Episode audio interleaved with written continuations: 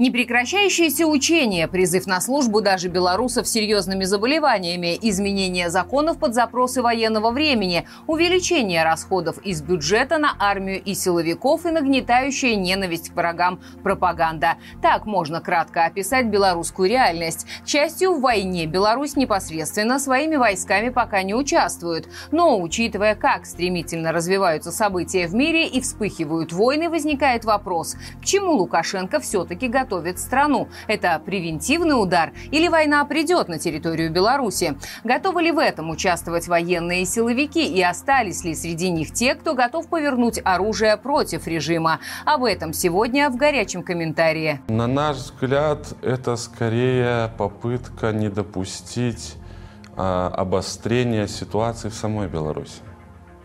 Э, на наш взгляд, нет а, таких факторов, которые прямо указывают на то, что Лукашенко может участвовать в войне ну, в прямом смысле этого слова.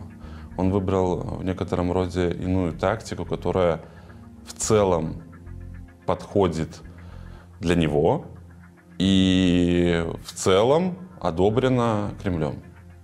Ну, это достаточно там серьезно пророссийские взгляды, особенно в армии. Если в так называемых правоохранительных органах там скорее тот же ГУБОП имеет вот такие ярко выраженные пророссийские взгляды, то руководители там, среднего звена, обычные сотрудники, у них нет таких ярко выраженных пророссийских взглядов.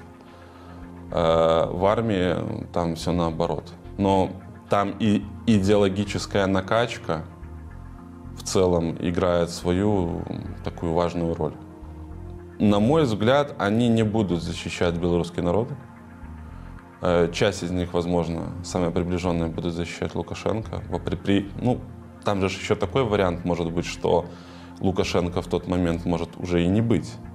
И будут совсем другие люди, которых они могут защищать, а могут и не защищать. Но то, что однозначно они не будут защищать народ, Беларусь, свою землю, в этом, ну вот лично у меня сомнений никаких они не будут защищать страну, потому что все то, что они наговорят, там, чистота, порядок, стабильность, это то, что им просто вложили в голову политруки, то, что и слышат сотрудники на различного рода планерках. Они не понимают смысла всех этих слов.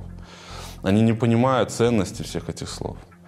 Они видят реальную картину на улицах, но при этом они все равно в голове держат ту информацию, и как-то вот она у них уживается, что реальность с тем, что заложено в голове, ну, как-то уживается. И поэтому им защищать там, страну, э, даже свою историю, это им, это им не важно. Они где-то вот в глубине души за счет идеологической обработки, они ну, реально могут считать, что Беларусь и Россия это единые страны, это вот этот э, совковый менталитет, который в целом пропагандируется в э, таких милитарных службах, как там, милиция, как э, Министерство обороны. Поэтому они не понимают вообще того, что происходит. Они не понимают э, того, что происходит за пределами страны. Если им сказали, что танки, там, гусеницы лязгают, значит, ну, действительно, наверное, лязгают.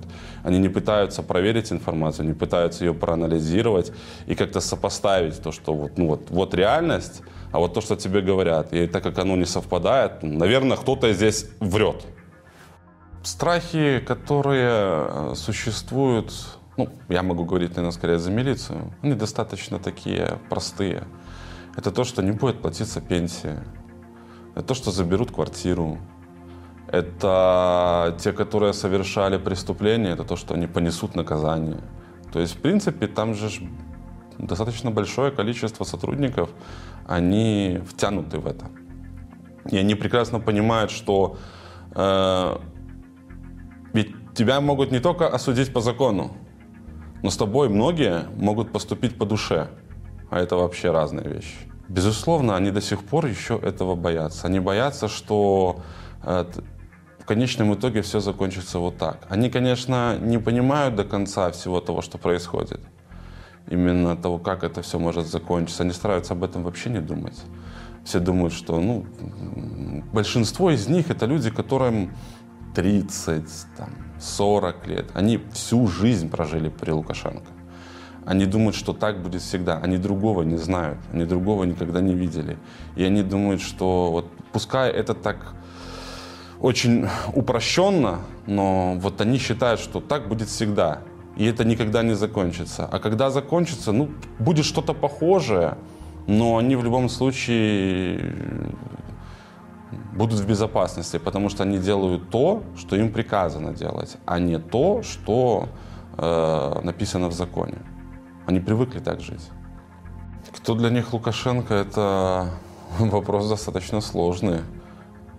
На мой взгляд, за столько лет правления та система, при которой они родились некоторые, учились, причем начиная с садика, садик, школа, там, условно, какая-нибудь академия внутренних дел, эта система их понятна. При ней думать особенно не надо. Нужно четко, понятно выполнять приказы.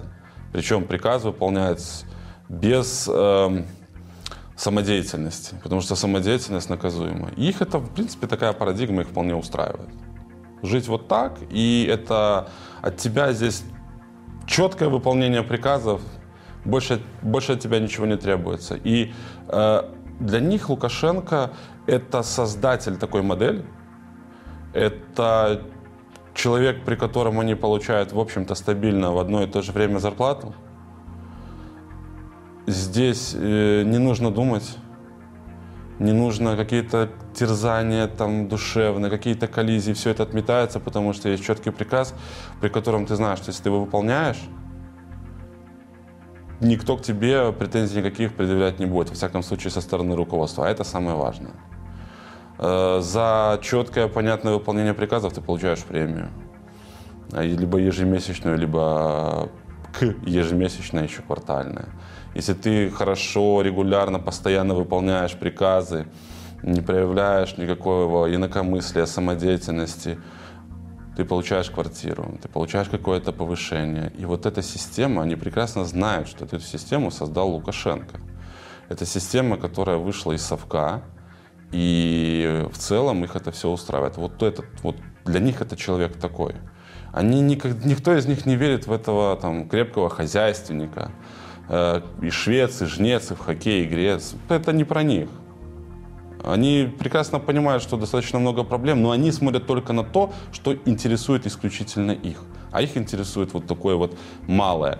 На наш взгляд, естественно, там ничего не монолитно. Да, существует э, авторитарная система, которая подчинила под себя огромное количество людей, структур. Но чем она авторитарнее, тем она на самом деле глупее.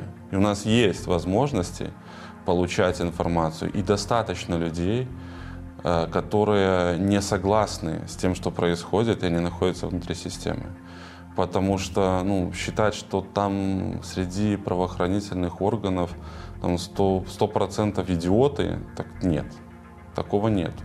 Они все все прекрасно понимают. Просто есть же в памяти 20 год. Никто же не думал, что в 2020 году все повернется вот так. Никто не думал, что в 2020 году будут те, которые останутся верные присяге и народу.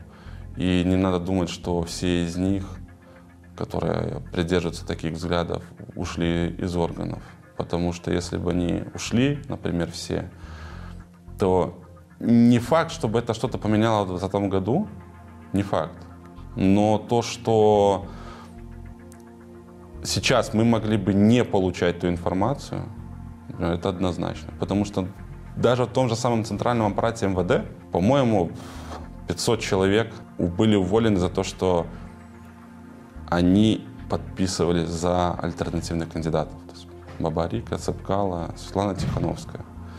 Но это люди все прекрасно понимающие. И то, что сейчас большинство из них регулярно ходит, ну, в целом людей, которые сейчас работают в правоохранительных структурах, они проходят достаточно регулярно полиграф, они постоянно э, их контролируют.